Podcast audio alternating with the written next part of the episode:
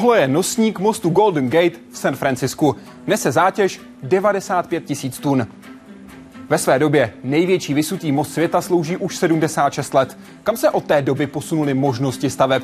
Jak vysoké budou mrakodrapy? A co s budovami, které poškodily třeba povodně? Ptejte se Milana Vaška, statika ze stavební fakulty ČVUT. Vítejte ve světě vědy a otázek současné společnosti. Začíná Hyde Park civilizace.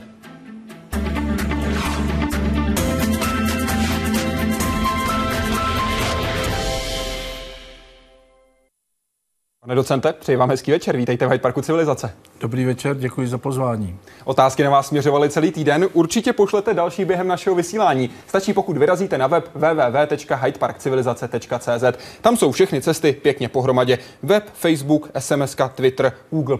Záleží na vás, co si vyberete. Teď vás ale vezmeme o víc než tři roky zpět, do 4. ledna 2010.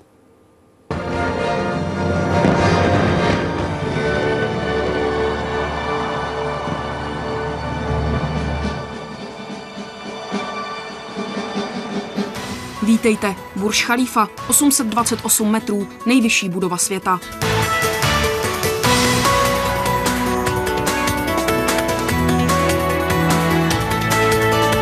Také budova s největším počtem pater, nejvýše položenou vyhlídkou, mešitou i bazénem. Obsluhuje ji 47 výtahů, a to včetně toho nejdelšího na světě. V budově jsou luxusní rezidence, kanceláře i hotel. Denní spotřeba vody je až milion litrů. Tam už je to skutečně výzva, co si, co si arabští šikové mohou dovolit.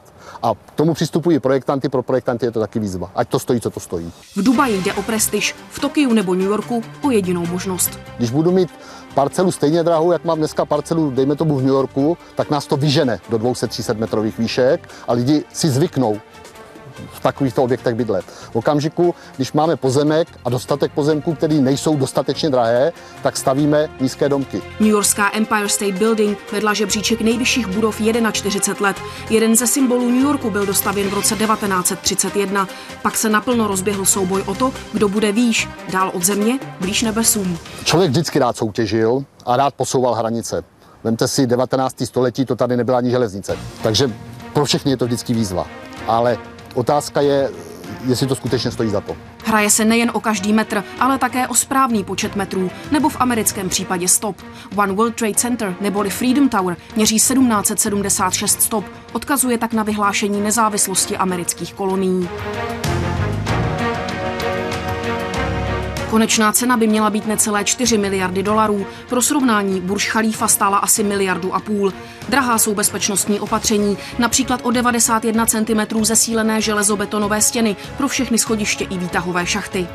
One World Trade Center stojí hned vedle památníku věnovaného obětem teroristického útoku na Světové obchodní centrum 11. září 2001. Na místo původních dvojčat dnes nemůže šlápnout lidská noha.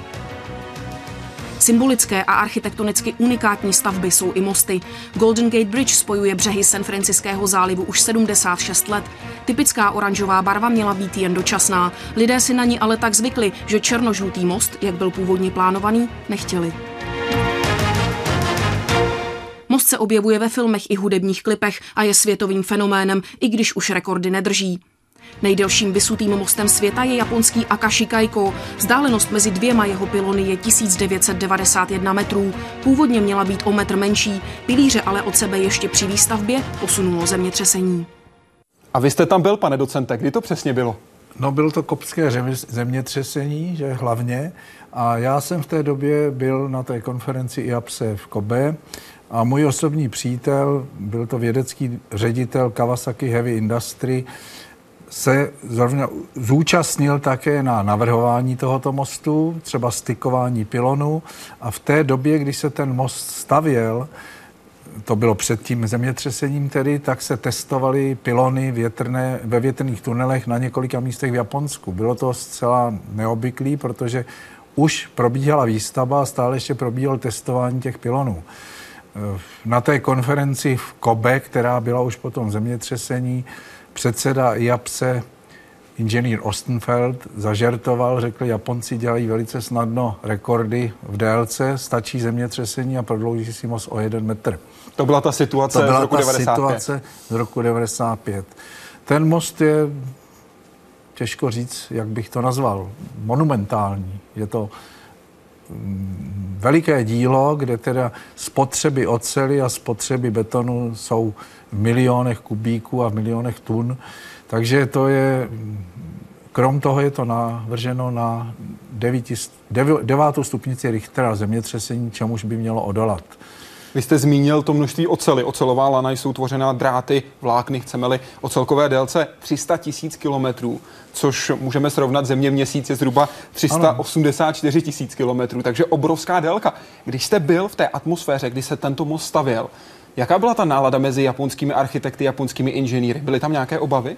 Mm, tak já jsem se s obavami nesetkal, oni jsou přesvědčeni. Já se setkal spíš těmi inženýry a ti jsou přesvědčeni o kvalitě své práce a myslím, že mají být na co hrdí, protože třeba ten podmořský tunel, který je asi 52 km dlouhý, který je zakotvený do dna a prochází vlastně jako volné potrubí a někde zase je skryté v zemi, tak je úžasné dílo dalšího stavitelství inženýrského japonského. Muselo se na Akashi Bridge něco opravovat za ty roky?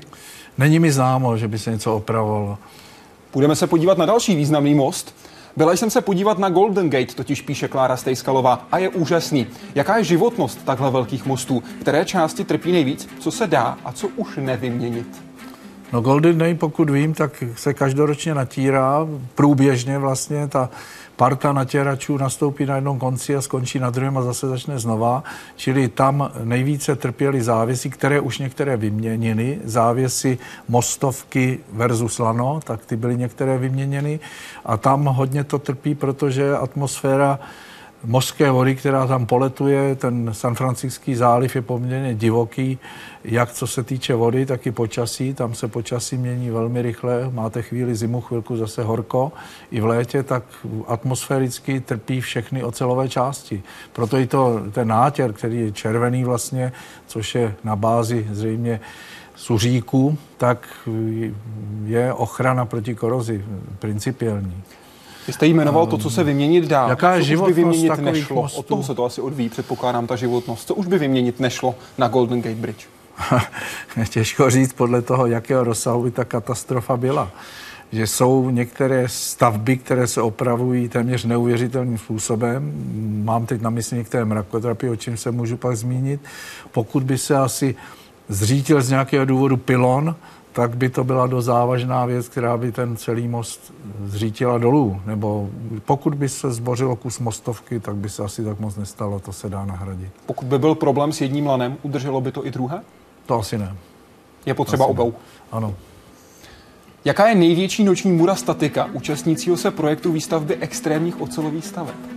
To je otázka, já myslím, že to je můra z každého statika dělá cokoliv, jestli to má všechno dobře, jestli se nespletl někde. A je nějaká oblast toho výpočtu, nějaká část těch příprav, kdy máte tu obavu opravdu největší, kdy je ta pravděpodobnost chyby největší? No pokud se e, týká navrhování takovýchto extrémních stavek, vysokých nebo velkorozponových, tak tam těch možností je mnoho a mm, stále se vlastně opíráte o to, že počítáte jakýsi model že model, kterým by měl být co nejvěrnější skutečnosti a ta skutečnost musí odpovědět tomu modelu a to je, řekl bych, velice důležitý bod, provedení konstrukčních detailů, přípoje, my počítáme většinou buď to ideální klouby nebo vetknutí, ale ta realizace je poněkud jiná. Či teď už umíme počítat částečně podajné styky a tam je třeba nakalibrování toho, jaký ten styk je, to je velmi složitý a někdy teda může rozhodně potrápit toho statika, který to dělá. Ale to se nemusí týkat takové velké stavby, to se týká i třeba rekonstrukce menších staveb, kdy zjišťujete, jak to vlastně působí. Tak je tam mnoho nejasností. Na modely se ptá Janka. Ptá se, zdali se používá při projektování velkých unikátních staveb matematického, matematického modelování, či třeba práce s modely ve větrných tunelech a podobně. Pokud ano, jak blízko mají tyto metody k realitě? Tam začněme. Jak tak, blízko je ten výpočet eh, modelů?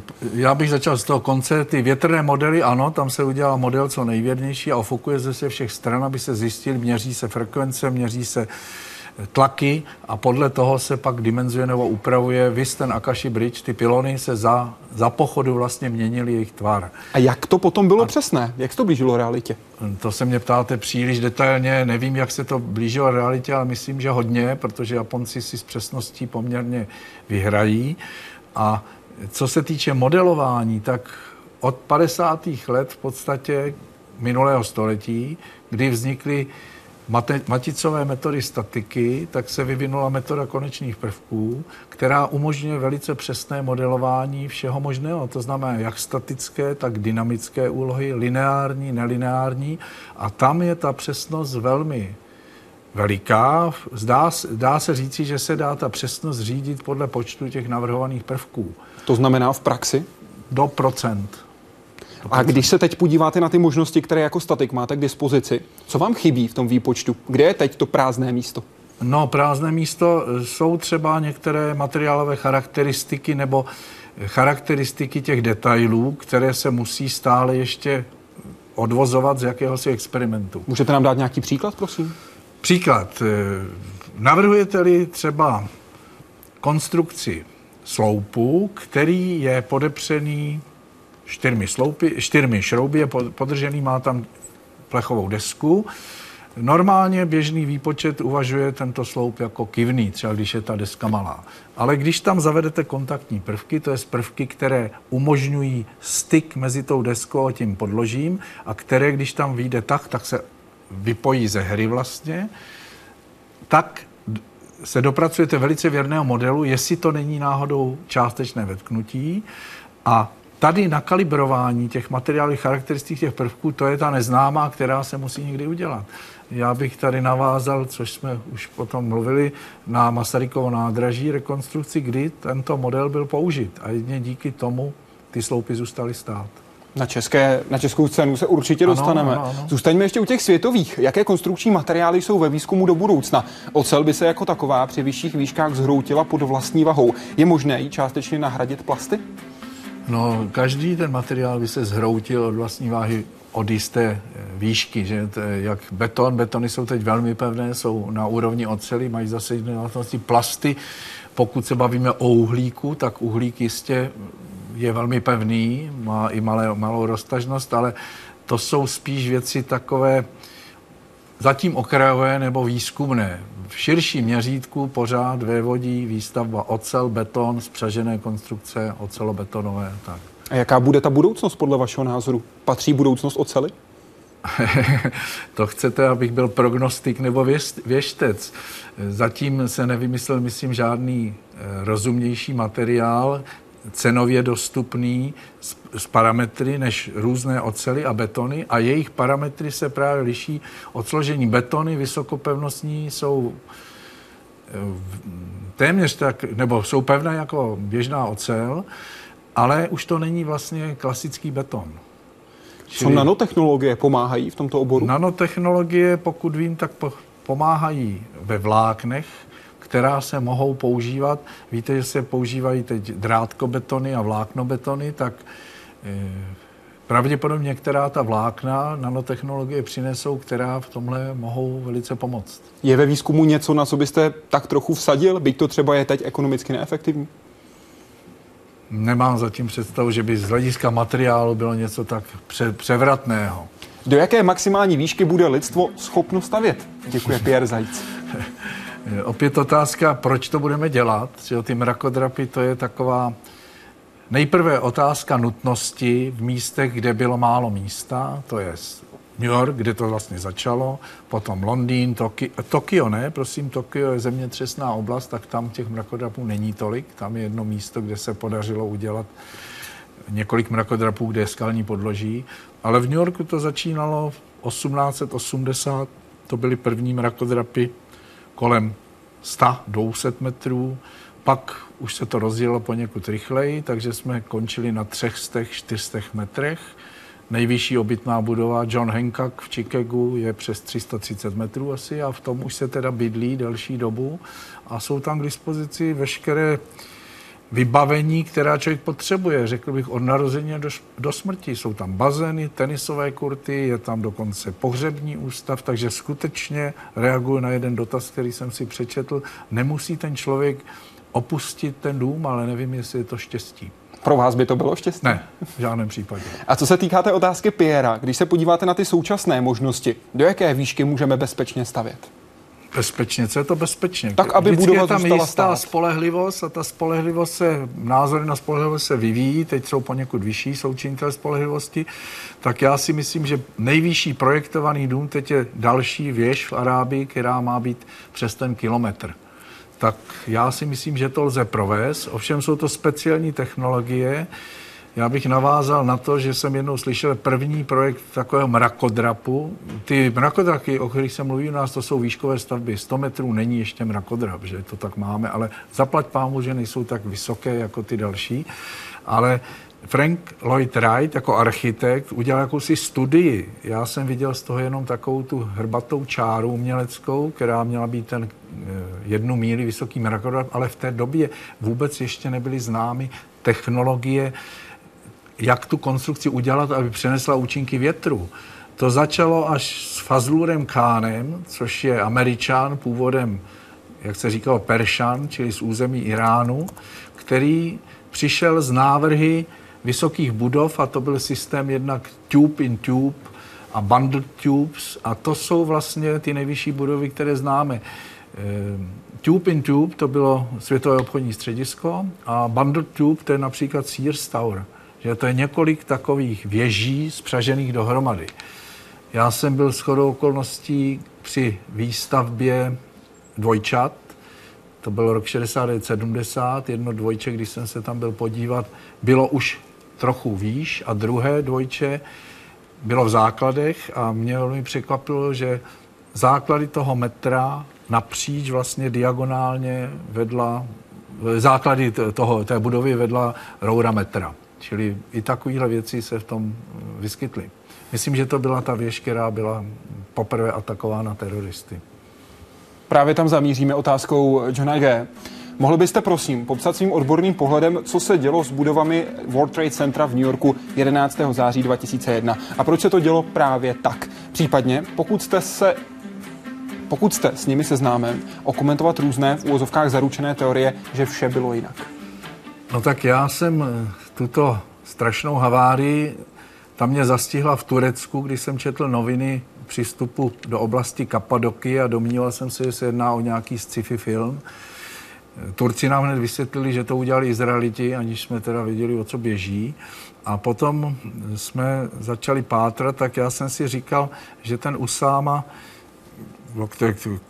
který se k tomu hlásili, že udělali ten teroristický útok, měl velmi chytrý inženýr, že to takhle zbořil, ty věže, ale on byl překvapen taky. Čili co se tam stalo, eh, to letadlo vletělo do nějakého podlaží, kde teda explodovalo, nastal příšerný žár, ty stropní konstrukce pod i nad byly ovlivněny žárem, jejich přípoje, to byly spřažené konstrukce, byly připojeny vlastně několika šrouby, to se pod tím žárem rozstavilo a ty stropy propadly o několik podlaží dál. Takže dál už to ty další stropy neudržely, takže propadly ještě dál a ta ocelová konstrukce, to byla ta roura kolem, vlastně byl to prostorový rám, ta posléze nevydržela na stabilitu. Ta se zhroutila do sebe, čili účinek tepla plus ta stabilitní účinky sil způsobili, že se to zhroutilo a spadlo to dolů. Ale to ten Usáma nepředpokládal. Ten myslel, že zničí ty dvě patra. Takže, Takže podle vašeho názoru to byla schoda okolností způsobená To byla schoda tím okolností, porkem, ano, protože já jsem sledoval nějaký ty rozhovory, které byly a on byl mile, mile překvapen, že se to podařilo takhle zničit, ale nečekal to. Co budova číslo 7? Tam směřuje právě většina těch teorií, které tvrdí, no, že vše 7. bylo jedna. To bylo ty budovy sousední. Budova sousední, kdy se podle těch konspiračních teorií hovoří o tom, že to byla řízená demolice. Prosím vás, já takový ty konspirační teorie, že vlastně si to američani zbořili sami, to považuji za poněkud sci-fi nebo za výplody chorých, chorých mozků už teď, to, k tomu nemám už slov. Takže... Neviděl jste nic, co by ne. naznačovalo tomu, že to bylo plánované? Naprosto ne, naprosto ne. Tohle to bylo jistě zcela neplánované. Dobrý večer, pane docente. Freedom Tower v New Yorku má spoustu nových bezpečnostních opatření. Bude statik vědět skutečně o všech? Jak se takové opatření započítávají do hodnocení statika? A jsou podle vašeho názoru zvolená opatření správná? Já neznám, jaká ta opatření tam jsou. Jsou jednak opatření, které zabraňují teroristickým útokům, hlášení požáru, já nevím, poruchy vody a všeho možného. Tak všechny tyto systémy jsou jistě hlídány, ale statik počítá vlastně především účinky e, silové, to znamená u mrakodrapu je dom, dominantní účinek větru, čím vyšší mrakodrap, tím to exponenciálně stoupá a dochází k tomu, a odtud taky byla ta teorie Fazlu Rakhána, že od jisté doby je to velice nerentabilní, vlastně protože musíte vynaložit obrovské úsilí na to, abyste zařídil stužení té konstrukce, aby odolávala větru. To je to dominantní. Druhá věc je, pokud by takovým rakodra bylo je zemětřesné oblasti, tak jsou to účinky vodorovných sil, což je účinek zemětřesení obecně, a teď jsou různá zemětřesení podle toho, v jaké hloubce jsou. Například všechny japonské konstrukce, jak jsem je tak pozoroval, jsou zhruba tak o 30% silnější než ty naše. Ale viděl jsem v Kobe kus dálnice, která byla velice robustní, a v délce asi 100 metrů jí země vyhodila ven a položila ji vedle. Čili tam už ten návrh asi moc nepomáhá. Zůstaňme ještě na chviličku, prosím, ano, v New Yorku. Takže jestli statik bude opatření. znát všechny opatření, nevím, ale ne všechna opatření ho ovlivní, aby něco navrhl. Já nevím, on, on může navrhovat třeba na účinek třeba bombového útoku někde, čili že se, já nevím, poruší některé sloupy, to lze, takže může o... dopočítat, jaké by to mělo může, konsekvence. ano, dopočítat. Dělali se také takové, to už jsme u rekonstrukcí třeba, takže jsou možné takové věci. Tady bych se eh, teď odvrátil trochu od mrakodrapů, ale vrátil bych se k mostům, jestli je to možné. Určitě, Třeba prosím. V Dubaji nebo v Abu Dhabi eh, je takový obloukový most, když se přijíždí do Abu Dhabi a tam postavili nový most, který byl asi před, před dvěma lety nebo kdy otevřen. Tento most si šejk objednal a žádná mostařská firma nevyhověla jeho představám. Teprve e, irská, nebo iránská architekta Zahid ta namalovala něco, co se mu líbilo, protože to připomíná Duny. Duny. Jsou to takové lomenice, čili staticky je to naprosto nevýhodný profil. Těch lomenic neboli těch dun je několik za sebou, takže z dálky to může vypadat jako obrysy dun.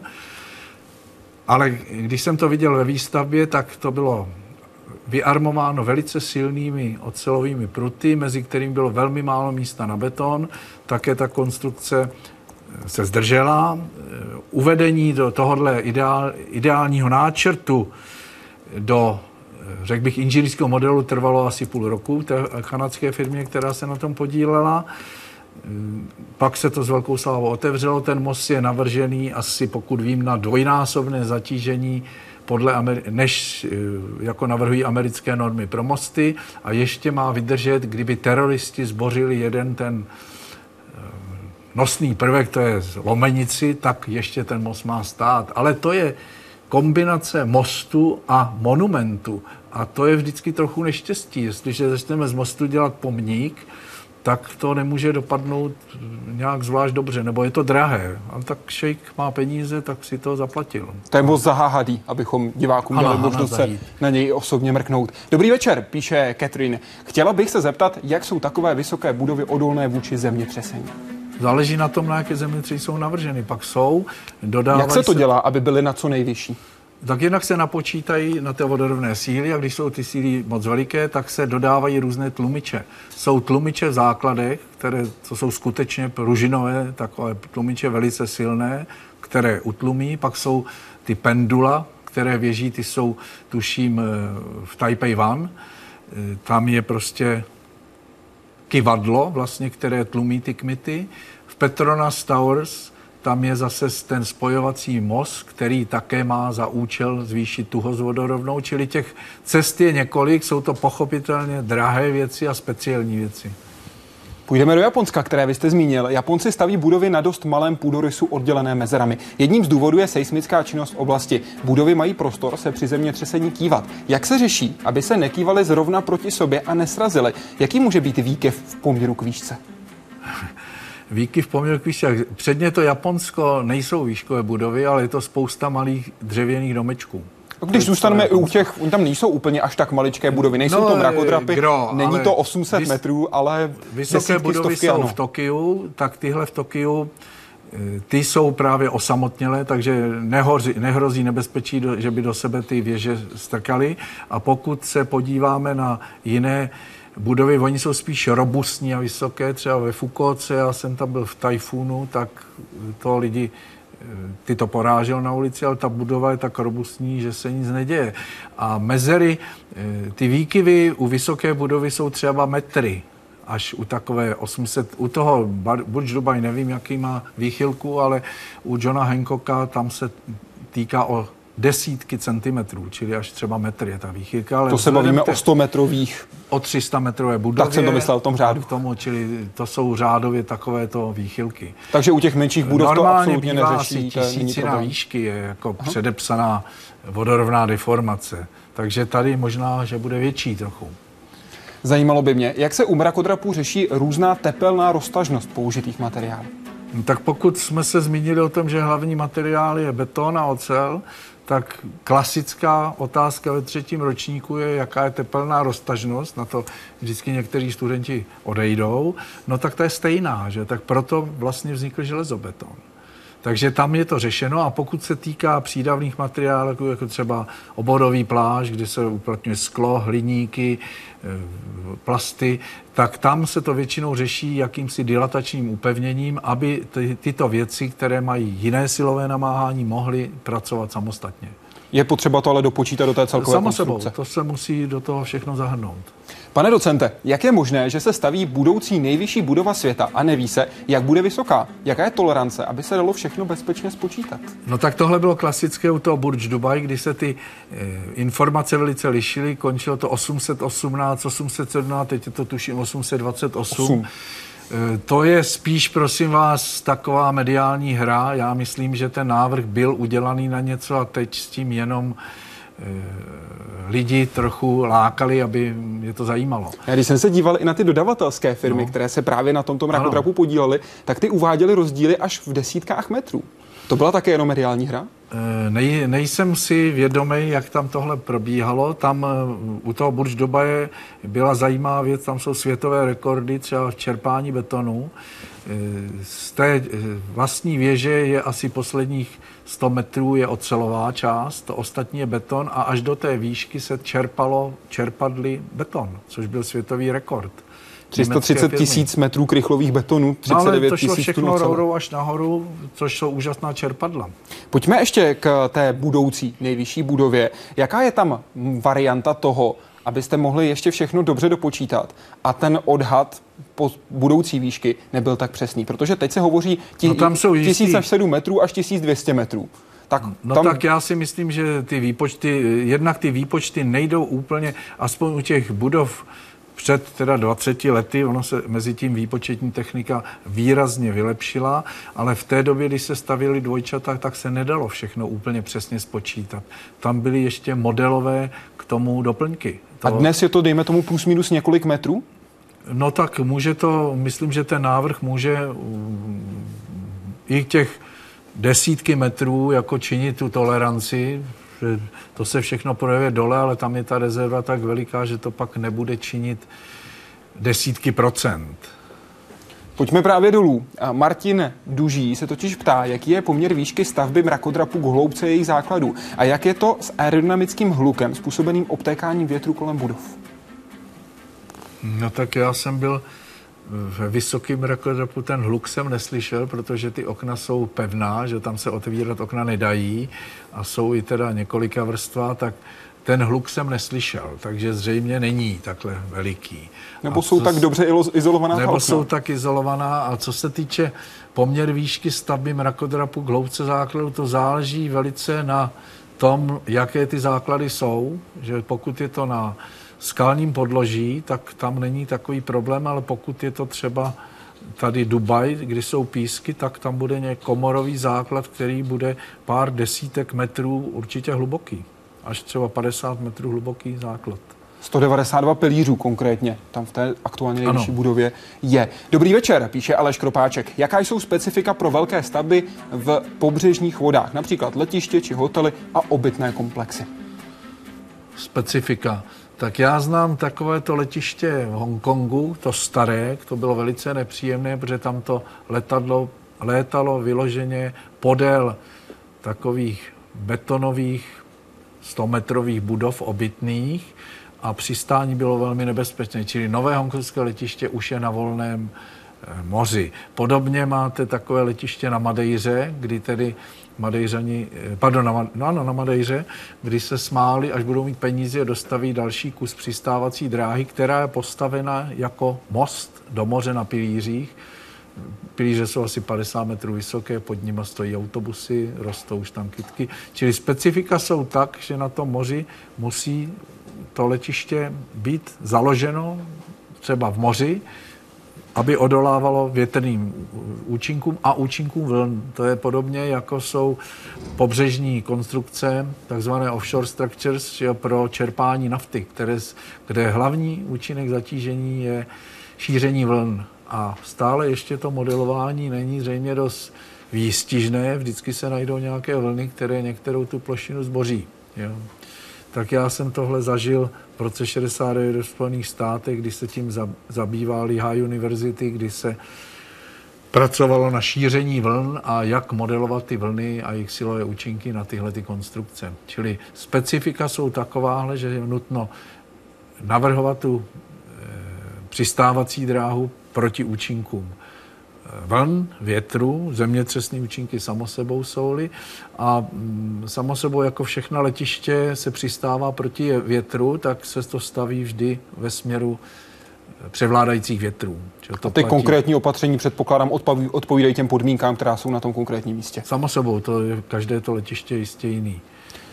My se vrátíme ze světa do České republiky, protože tady mají statici teď hodně práce. Řeší důsledky povodní.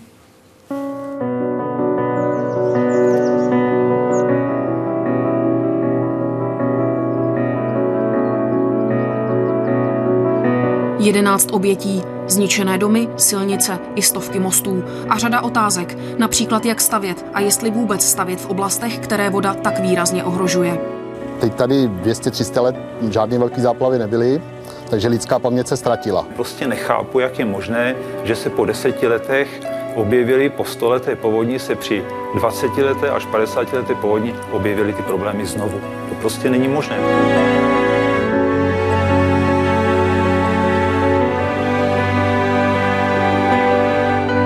Územního plánování mluví i vodohospodáři. Řeknou, kde by se vůbec nemělo stavět, nebo navrhnou, jak stavbu upravit, třeba spodní část domu z betonu. Jenže pak už všechno záleží jen na samotných obcích a jejich obyvatelích. Najednou se setkáme s názorem, že vlastně tím, že my doporučujeme nebo chceme dát třeba i do závazných regulativů to, že se tam bude stavět z betonu, ta spodní stavba, tak se dostáváme do rozporu jakoby s osobními svobodami člověka. To znamená, že nutíme někoho, aby nestavil z toho, z čeho chce, a nutíme ho, aby stavěl z něčeho jiného. To není otázka toho, že úřad bude lidi nutit, ale ekonomie bude, bude lidi nutit a pojišťovna. Pojišťovna, když by objekt nepojistí a toho dotyčního to dvakrát, třikrát vyplaví, Ostatní se poučí. Pro vyplavené drsná slova. O to drsnější ve chvíli, kdy se v některých místech dlouho slibovaná protipovodňová opatření nestihla. Jinde sice ano, ale nakonec nestačila.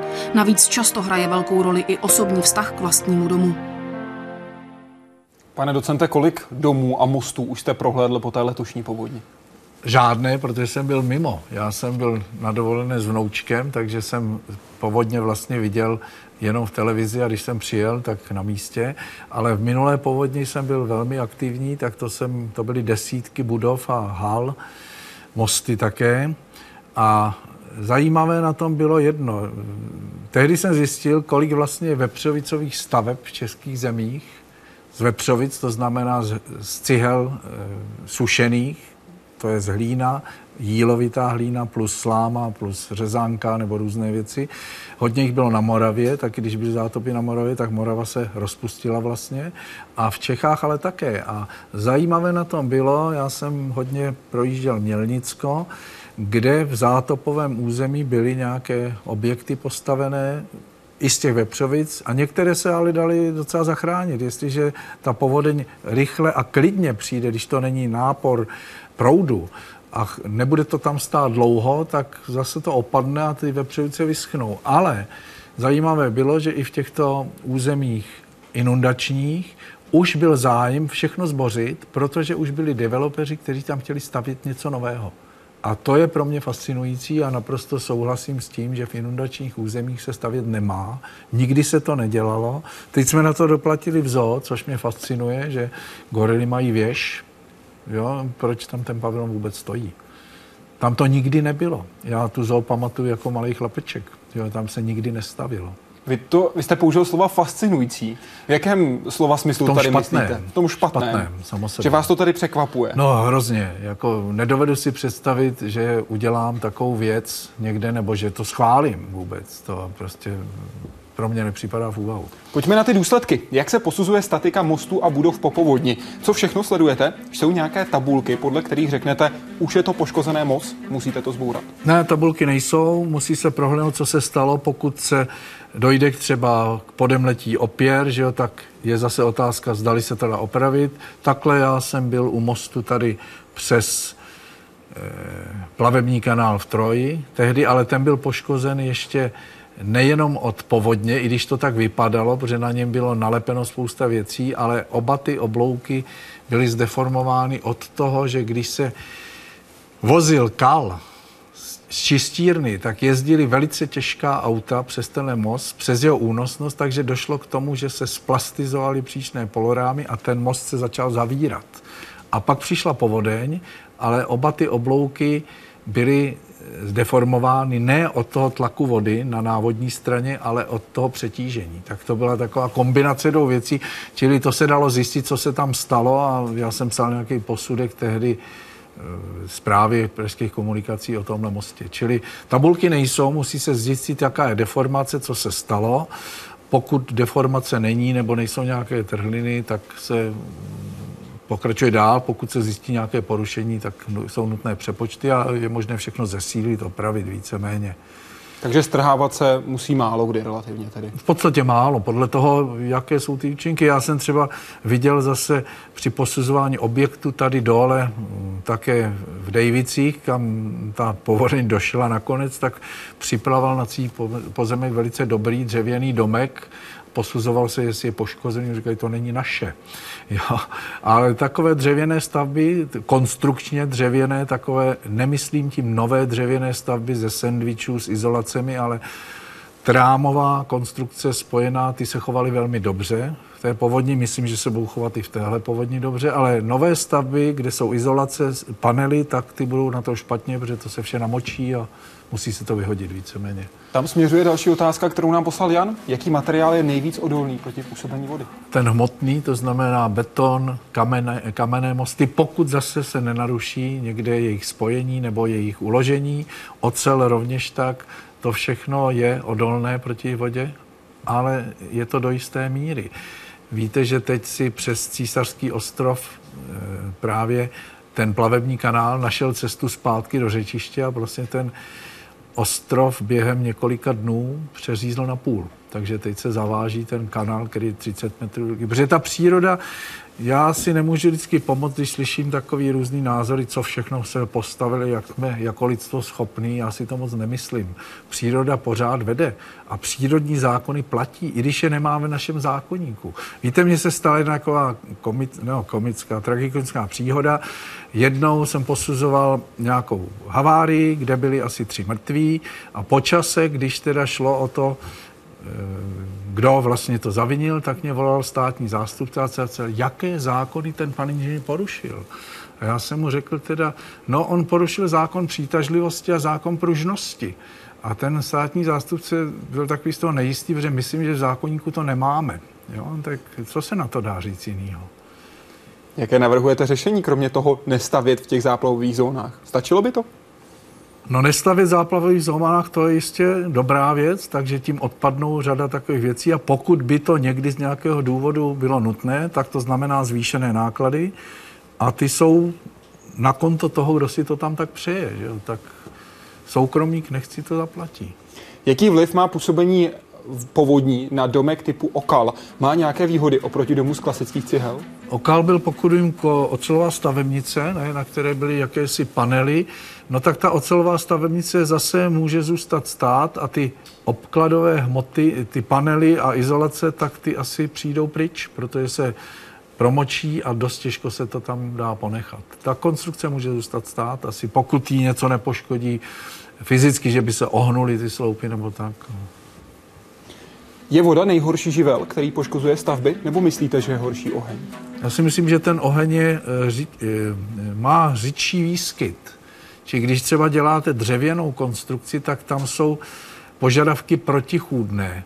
K tomu, aby vám nehnil ten domek nebo dostali se do něj eh, takzvaná biologická koroze, čili hmyz a houby, tak potřebujete všechno otvírat a větrat. A když tohle umožníte, aby celou tu konstrukcí mohl proudit vzduch, tak to zase nahráváte ohni. Takže když tam někde vypukne požár, tak těmito otvory to všechno se prohořívá. Čili pravda je zase někde mezi tím a najít jakýsi zdravý kompromis. Já si myslím, že voda je horší v tomhle, eh, jenom proto, že ten požár je mín častý, si myslím. Pokud se nebavíme o válečných události, kdy ty požáry vedou, že jo, nebo vybombardování. Co domy z ocely? Trochu trend, který je vidět v některých skandinávských zemích ve Velké Británii. No tak ono to není jenom ve skandinávských zemích, to byl celý program, to jsou Britové, Finové, skandinávské země, Němci, Švédové, to jsou stavebnice ocelových domů, tak jako jsou stavebnice dřevěných domů. A mě tenkrát eh, poněkud jsem si říkal, tak naši politici nevědí ani tyhle základní věci, když se jednalo o přestěhování nepřizpůsobivých občanů do ocelových domků, tak to bylo bráno jako nehumánní čin, do čeho je to s tím stěhovat, ale to jsou naprosto hezké domy se vším vybavením.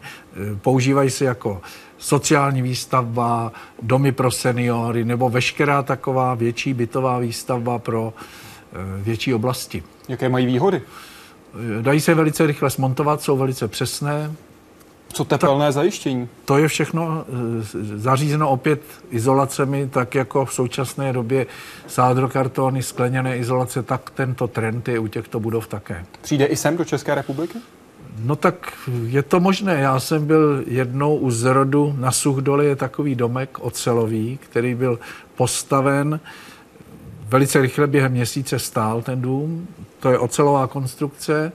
Ocelové dom, domy takovéhle vznikly ve Spojených státech, jedna z takových větví, ve Spojených státech v době, kdy byla krize ocelového průmyslu, tak oni začali vyrábět tenkostěné profily, s kterými se zacházelo jako s dřevěnými profily, protože Spojené státy to je také dřevěná země, že to jsou domky, někdy už jsou příš, hrbaté, jako všechny špatně vystužené domky.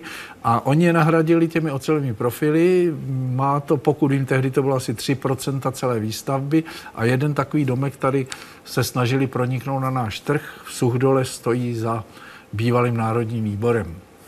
Takže i u nás jsou takové domky, že Okal to byla taky taková varianta. Máme různé systémy na hodnocení staveb, EIA a další, stavební plány území, ale pak přijde někdo s měšcem a je všechno jinak. No nevím, co na to mám říct. Já Poslal myslím... to Kevin. Poslal byste takovýhle komentář také? Já bych řekl, že to se všechno může stát. A stává z vaší zkušenosti? No já teď konkrétní zkušenost mám, že v Davicích má stát obří dům skleněný, v místě to je, jak Kellner, Kellnerova skupina ho tam má vystavět. Myslíte toho ledního medvěda takzvaného? Myslím ledního medvěda, který pokud vím, já jsem to tak pečlivě nesledoval, je vyšší, než povolují, povolují všechny e, územní plány, ale najednou to nevadí a má tam stát. A jenom jsem si všiml, že tam je vývězka zelených, kde se teda proti tomu nějak protestovalo. Nemají nic proti architektonické hodnotě, ale mají proti tomu, aby to stálo tam a už to někdo počmáral a zapálil. Takže... Tam se to téma na Praze 6 ještě dál řeší a je tam poměrně hodně diskuzí k tomu, Ano, tomu ano, domu to- ze všech různých Tyhle ty tlaky jsou pochopitelně všude. Že? Jak se díváte na developerské projekty, ve kterých se přestavují staré budovy a komplexy na nová moderní centra? Měl by být vždy zachován původní ráz? To je otázka, prosím vás, nevím, to je spíš architektonická otázka, jestli se to dá zachovat, anebo za jakou cenu. Že tak je otázka, jestli budeme lpít na něčem, co třeba za strašnou cenu se bude opravovat, to je věc spíš taková společenská než statická. Staticky se to dá upravit, že víte, že se třeba z Valcového plynojemu udělá obytný komplex, to dělal pan architekt Pleskot v Ostravě, ten velice se tam podepsal, myslím teď, já myslím, že pozitivně. Takže to je složitý. To se Co téma, které vy jste v uvozovkách nakousl hned na začátku pořadu, Masarykova, Masarykovo nádraží v Praze? No Masarykovo nádraží v Praze, tak eh, to mě osobně zajímalo, protože jsem se na něm účastnil a byl jsem na to pišný, protože se mi podařilo zachránit všechny ty litinové sloupy z roku 1865, které naprosto nevycházely běžnými inženýrskými výpočty a byla otázka, jestli se budou dělat repliky, časový termín a tak dále. A právě, jak už jsem na začátku o tom hovořil, jedině výpočtem pomocí konečných prvků, velice, jak se říká, sofistikovaným výpočtem, poměrně složitým, se podařilo prokázat, že tu stabilitu, která nevycházelo, vyhoví ty sloupy. A to nádraží je hezky opraveno, ta hala, ale bohužel třeba dlažba, která tam je, to by stálo asi pár set tisíc, není, je to hrbaté. Ty vlastní domy, staré klasicistní domy, také z roku 1865, nebo ještě dřív, 1845, ty už nejsou opravovány. A nevím proč, je sice zákon, že se to nádraží má zachovat, ale mám takový pocit, že snad developeři budou chtít ho zbourat, že se zatím s ním nic neděje, což je trošku mrzuté. Já jsem o tom nádraží povídal taky v Rotterdamu nedávno na IAPSE kongresu, což je takový velice reprezentativní inženýrský orgán a velice to zajímalo, že? takže nevím, co se s tím nádražím stane a byla by to škoda. O tom hovořil 31. května letošního roku ministr dopravy, pan Zdeněk Stanjura, který říkal, že to bude stále konec spojení skladna, přičemž jak se dříve uvažovalo, že by rychlo dráha vedla spojení Masaryčka a Ruzině, tak to už neplatí. Spojení z letiště bylo na hlavní nádraží, protože se ten projekt, jak on ho nazval velikářský, nevyplatí. A to nádraží teda nezůstane? By zůstalo. By Nádraží zůstalo, by zůstalo. Nádraží by mělo zůstat, já si myslím, že by Takže jste mělo. pro? No samo sebou, tak už minimálně, aby ten halá celý ten objekt zůstal, ne aby se bořil. Pane docente, poznáte jako statik, co bylo příčinou výbuchu, který budovu poškodil? Třeba teď v Divadelní ulici. Věděl jste hned od začátku, že šlo o výbuch plynu? Já jsem to jenom slyšel, že já jsem slyšel, že vybuchl plyn a měli na mě dotazy, já jsem říkal, může to být teroristický útok, ale myslím si, že v našich poměrech zatím to ještě nehrozí naštěstí. Zaklepeme. zaklepeme, ano. A jenom jsem říkal, že tam jsou e, stropy, které nejsou tuhé, většinou dřevěné. Oni se taky některé porušily a dole jsou klemby a myslím, že některá klemba se porušila. Takže e, co způsobí, když se najednou zřítí budova, to může být různé. Já mám zkušenost osobní, že spadla elektrárna po 50 letech provozu asi tak a spadla asi za 8 nebo 12 vteřin, to je elektrárna Opatovice. Což na mě tehdy zapůsobilo, protože jsem si říkal, hala stojí 50 let, tak asi je v pořádku. Nebyla. Stála 10% před havárií 50 let. A když to- přijdete na poprvé, tak potřebujete testy. Nemůžete to říct, tak říkajíc. No to, to se nevidí na tom, že? Tady to nebylo vidět. Zajímala by mě statika přehradních děl, zejména na Vltavské kaskádě, píše Petr. No tak já nejsem eh, odborník na navrhování přehrad, to byl kolega pan inženýr Satrapa, pan docent Satrapa, který o tom mluvil. Statika to jsou většinou tížní hráze, tady čili jsou hmotné, což je jejich hlavní jako deviza proti tlaku vody. Není to klembová hráz, jako byla třeba v Itálii, která se zřítila, to všichni si asi pamatují, to už je 30 let možná, kdy ale se zřítila proto, že eh, sjeli údolní svahy a vlastně celá ta hra přetekla a zničila mm, několik obcí dole. Pokud je vám známo, ta česká Vltavská kaskáda je to technicky v pořádku. a to je, myslím, v pořádku. Tam zatím ne, jsem neslyšel o žádném problému, který by mohl být. Ani po letošních povodních. Myslím, že jsou to tak mohutné hrázy, zatím nehrozilo, že by něco poškodilo. Jakou trvanlivost mají současné stavby? Za jak dlouho by například okresní město bez zásahu člověka vydrželo odolávat přírodě, až by ho příroda úplně v úvozovkách schovala?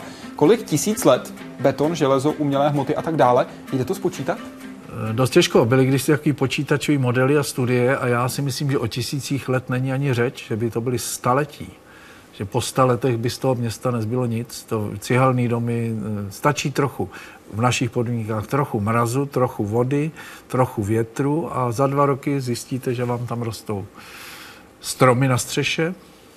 A to rostlo i na naší fakultě jednou takový strom. Takže eh, pokud se neudržují ty věci a neopravují hned, tak konec je krátký. Třeba mosty u nás nebyly udržovaný, a oni nejsou ani ve Spojených státech. Ta, tam vím o řadě mostů, které teď spadl zrovna jeden nedávno. Tam je velice špatná údržba, protože pokud se jedná o státní peníze, tak stát nemá peníze třeba. Takže nechává most, který má vyhřezlou výstuž z betonu, natržený ocelový nosníky, to jsem sám viděl. Takže otázka je finanční potom. Pojďme na české mosty.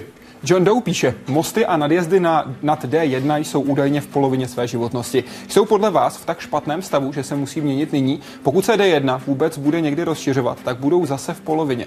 Nesou, nejsou to jen zbytečné více náklady a větší kšeft pro stavební firmy? Životnost těch mostů záleží na jejich údržbě. Pokud se stane, že někde odprýská po zimě beton, vyleze výstuž, tak nechá se to několik zim, tak za chvilinku se to musí velmi obtížně opravovat. A nějaké Takže... mosty nebo nadjezdy na D1, o kterých ano, byste věděl, že jsou v polovině životnosti? Já o nich přímo nevím teď, že by byly v polovině životnosti, ale země už takový jsou, ale některý se zase odstraňují právě proto, že se rozšiřuje ta D1. Takže eh, Neví, nevím, v jaké životnosti jsou, oni jsou navrhované na jistou dobu, ale to vlastně není výpočet něčeho. Tam můžeme se bavit o výpočtu eh, odpadování toho krytí betonu, ocelové výstuže a tak, ale abyste spočítal, že to vydrží 100 let, to nějak přesně není takhle. A co se týká toho dalšího rozšiřování případného, souhlasíte s tím, že by to byl pouze kšeft pro stavební firmy? To rozšiřování, já si myslím, že ta silnice nestačí. A ještě se k tomu vrátím, jak jsem říkal o tom Rotterdamu, tam předváděl jeden americký inženýr takové ekonomické výpočty, což si můžeme myslet, je to všechno jakási fikce, ale z toho vycházelo, že současné společnosti ani ty bohaté, to Spojené státy, třeba Japonci, nemají příliš peněz na dokonalou údržbu silnic a mostů a všech těchto dopravních staveb, takže z toho vychází takový kolaps, že vlastně ta doprava by skončila, protože nebude za chvilinku po čem jezdit. Jsou to jakési jako úvahy, že to je hodně drahý všechno tohle, co stavíme. Zajímá vás, jak budova vypadá, tedy čistě design, nebo je vám to úplně jedno? Víte, ono, jedno mi to není, ale ono platilo jedno pravidlo. Jestliže konstrukce je navržená tak, aby odpovídala silám, které v ní působí, tak ona je hezká. To platí o všech mostech. Mosty vždycky navrhovali inženýři, architekti u toho neměli žádné hlavní stovo, což se teď někdy stane a pak třeba stavi, stavíme třeba oblouky, které jsou co nejplacatější. No to je příšerný nápad, protože čím ploší je ten oblouk, tím rostou síly a tím je to mohutnější a já to přirovnávám k tomu, jako kdybychom dělali automobily s co nejtenčími brzdovými destičkami. Jo? Takže e, můžeme teď postavit mosty různých typů, že? most v Ústí třeba a jiné. E, můžeme si vymyslet, co chceme a inženýři jsou schopni to spočítat. Bohužel musí to mít taky nějaký racionální jádro a nejenom jakousi estetickou fikci, která je subjektivní velice. Na váš subjektivní názor se ptá Martin Matuška. Vážený pane docente, jaký jste měl názor na kaplického knihovnu? No tak já jsem nechápal, proč má stát něco, co vypadá jako chobotnice na letné, ale jinak mi to zvlášť nevadilo a pak, když jsem zjistil, jak je to vysoký, tak to mě vadilo, protože tam by to, ale pak mě překvapilo, že se to najednou dalo, já nevím, podle návrhu pana Kaplického snížit o hodně metrů, tak tomu jsem nerozuměl moc. Ale asi by se to tam nehodilo příliš právě tou dominantností velikou. Která síla je pro statika největší oříšek? Gravitační, větru, tahu, tlaku nebo jiná? Nejúčinnější využití materiálu je v tahu. To je nejlepší. To je všechno nejtenčí a nejvíc to využijete. V tlaku je to pořádku také, ale nastupuje štíhlost a jestliže se jedná o celové nebo dřevěné pruty, tak ta stabilita hraje velikou roli, tak ta nám to trošku zhorší. Ohyb, to už je trošku složitější, to už je napříč, tak to je nevýhodné namáhání a to jsou všechno namáhání v těch prvcích a co je vyvozuje to namáhání, to je gravitace, vítr, zemětřesení, výbuch a tak dále. Čili to jsou akce a reakce. Čili to jsou dvě věci, srovnáváme. Čili musíte všechny ty síly e, využít a teď je přenesete buď tahem, nebo smykem, nebo ohybem, nebo tlakem, nebo kroucením, to je velice nevýhodné namáhání u otevřených průřezů, takže to, je, to jsou už takové statické otázky příliš, řekl bych, mimo širší plénu. My budeme držet palce, aby se vám vždycky podařilo tyto síly využít, jak nejlépe budete moci. Moc děkuji, jestli bylo jste Parku Civilizace. Děkuji vám. Budeme se na vás samozřejmě těšit příští týden a to už hned v pondělí, protože budeme mluvit mimo jiné s Tomášem Jungvertem a to je muž, který cestuje po celém světě. Proto vás už teď prosím, abyste hned začali posílat otázky na webu a Facebooku. Mluvit totiž budeme o unikátním českém objemu, který může změnit svět počítačů. Češi totiž ovládli magnet pomocí laseru. Díky tomu mohou přinést revoluci právě do počítačového světa. Například váš notebook by naběhl nikoli za desítky vteřin, ale za několik milisekund. Mluvit o tom budeme už v pondělí, tak pište na webu i Facebooku. Těšíme se na vaše otázky. Mějte se moc fajn. Naschledanou. Už tam.